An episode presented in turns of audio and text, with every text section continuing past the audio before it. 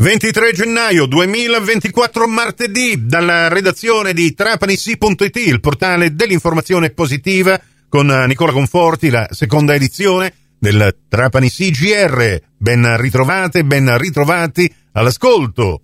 Eh, sono al telefono con uh, Filippo Salerno, dottore agronomo ma soprattutto attento cittadino trapanese che andando in giro per i marciapiedi di Trapani al centro storico si era accorto insieme con altri colleghi di qualche cosa da, davvero strano. Avevano letteralmente tombato due aiuole, siamo in uh, Piazza Scarlatti. Che cosa è successo e che cosa avete fatto voi da cittadini, Filippo?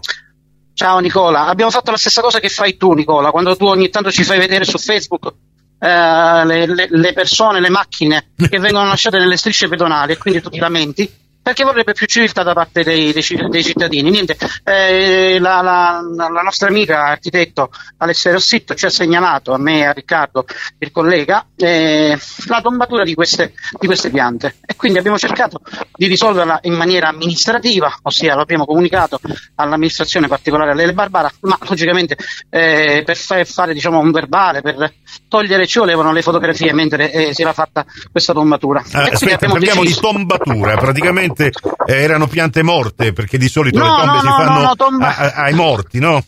No, no, no, no, per, mm, tombatura intendo chiusura dell'aiuola di una pianta vivente. Siamo a Piazza Scarlatti di fronte alla, alla ex Banca d'Italia. Esatto. E quindi sono una pianta di oleandro e una pianta di palmanano, ma accanto ancora c'è un'altra pianta di oleandro che dobbiamo andare a fare, o almeno se eh, l'amministrazione non prende provvedimenti in maniera diversa, ma comunque se non verrà fatta l'intenzione di andarla a liberare pure. Quindi tombatura si intende la chiusura dell'aiuola, in questo senso, la pianta è viva e vegeta. Che non poteva Quindi, più a... prendere in pratica acqua, aria, eh, insomma... Che cosa, che cosa, comporta una strozzatura del genere? Lo chiedo all'agronomo uh, Filippo Salerno. Succede che la pianta ha difficoltà a poter vegetare, cioè la fisiologia della pianta prevede che la pianta respira da tutte le parti della pianta.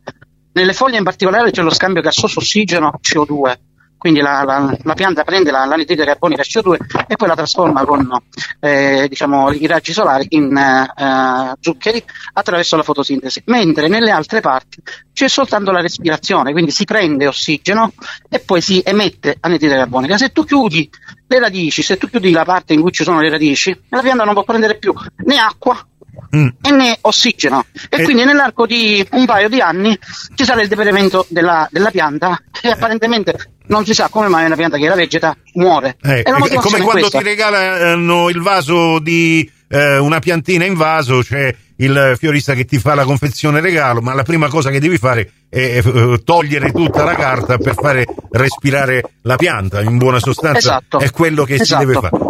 Eh, ma ehm, dalle fotografie che eh, avete pubblicato sui social, eh, qua non si parla di una uh, mattonatura, proprio una gittata di cemento con, gli hanno fatto le decorazioni del cruciverba, insomma, è una cosa veramente singolare, un artista è sì, stato proprio. Eh, sì, assolutamente, hanno tentato di, dice, di mistificare una volta che era scritto eh, come se fossero delle mattonelle mm. del marciapiede e quindi come se fosse una cosa naturale, cosa naturale che non era, era evidente. E, e in pratica eh, che avete fatto? Perché poi ho visto che eh, mh, questo cemento è stato rimosso. Siamo ecco. andati lì con uh, l'attrezzatura adeguata, con uh, un picconi, un picozze e quant'altro, sì, ho capito. E quant'altro, sono venuti eh, diciamo del, delle persone che erano lì, hanno delle attività commerciali, dicendo che noi non, non lo potevamo fare.